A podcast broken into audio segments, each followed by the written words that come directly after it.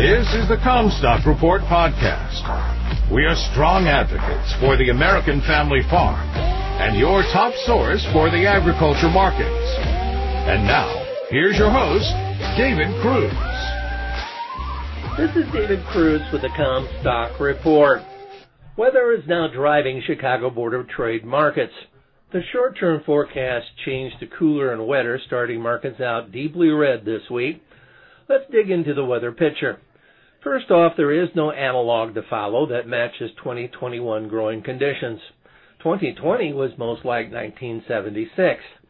I asked my partner in our crop insurance company, who has farmed about as long as I have, if he could remember a year with so little soil moisture reserves and so little rain, where our corn pollination was at risk. His answer was that he had never previously thought at this time of year that our crop production could be zero here on our farms in northwest Iowa until this year. We had enough moisture to get seed germinated and stands established, but have since run out of gas.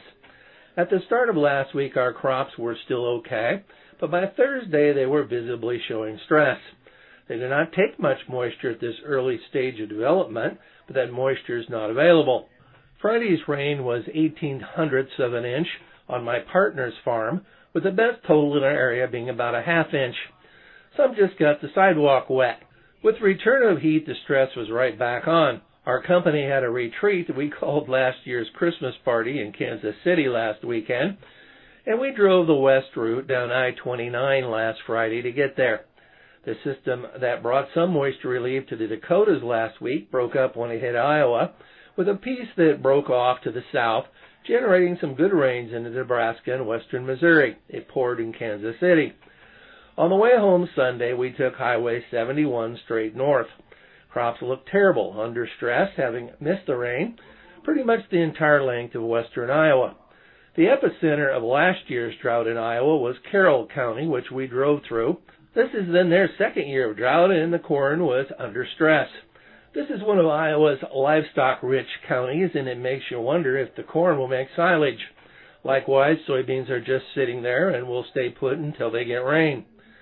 Rains that have fallen to date in the northern half of the Corn Belt have had little to no impact on reducing extremely short soil moisture deficits. In other words, the drought is continuing to prevail. Extreme heat exacerbates the crop stress, there has been moisture flowing north from the Gulf, but lacking the rain triggering feature. That is what changed in the short term forecast this weekend with some cooling in the 5 to 10 day outlook as the extreme heat retrogrades west that will relieve stress as a cold front should trigger a more meaningful rainfall event. This was a very significant change reflected in Monday's markets. While the northern corn belt has been too hot and dry, the delta and mid south have been supersaturated. A tropical system in the Gulf will bring them unwanted moisture. Rains as now forecast will favor the eastern Corn Belt, Illinois, Indiana, Ohio. The probability of getting an inch or more over the next 10 days in Iowa, Minnesota, Wisconsin, and the Dakotas are still not very high. Rainfall totals will have to exceed forecast to be drought breaking. Cooling temperatures will buy some more time. The point of no return will get pushed back. My impression is that the market is expecting greater relief from drought than what the weather forecast will deliver. It is building in an end to the drought. The climatologist that we use, Nutrien Ag Solutions, Eric Snodgrass, pushed out the significant change in the forecast Sunday night, saying that weekend model changes deviated from his late wheat forecast from the last week. He highlighted what I discussed. However, based on the current forecast, Chicago Board of Trade markets are overreacting. The maps show a high probability of Iowa getting a half inch or so, but the chances of getting one inch drop to 50%. An inch is not even a good start to ending this drought.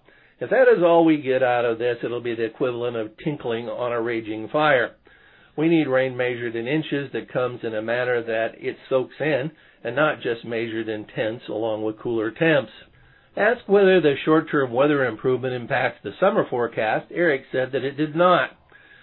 If I go to each season with a 50-50 chance of summer drought development in the Corn Belt, this year I am 60-40 in favor of drier risks. His reasons included subsurface soil moisture deficits, early northward retreat of the jet stream in June, Pacific Ocean temperature patterns, the expansive drought in the west and northern plains, even with last week's storms. He sees just a 40% chance of a regional drought not developing this summer. You've been listening to the Commstock Report. For more information on marketing opportunities, contact us at Commstock.com or call 712-227-1110. For a more complete version of the Commstock Report with hedging strategies and trade recommendations, subscribe on our website at Commstock.com or reach out to one of our risk management specialists about how we can help you protect your profits.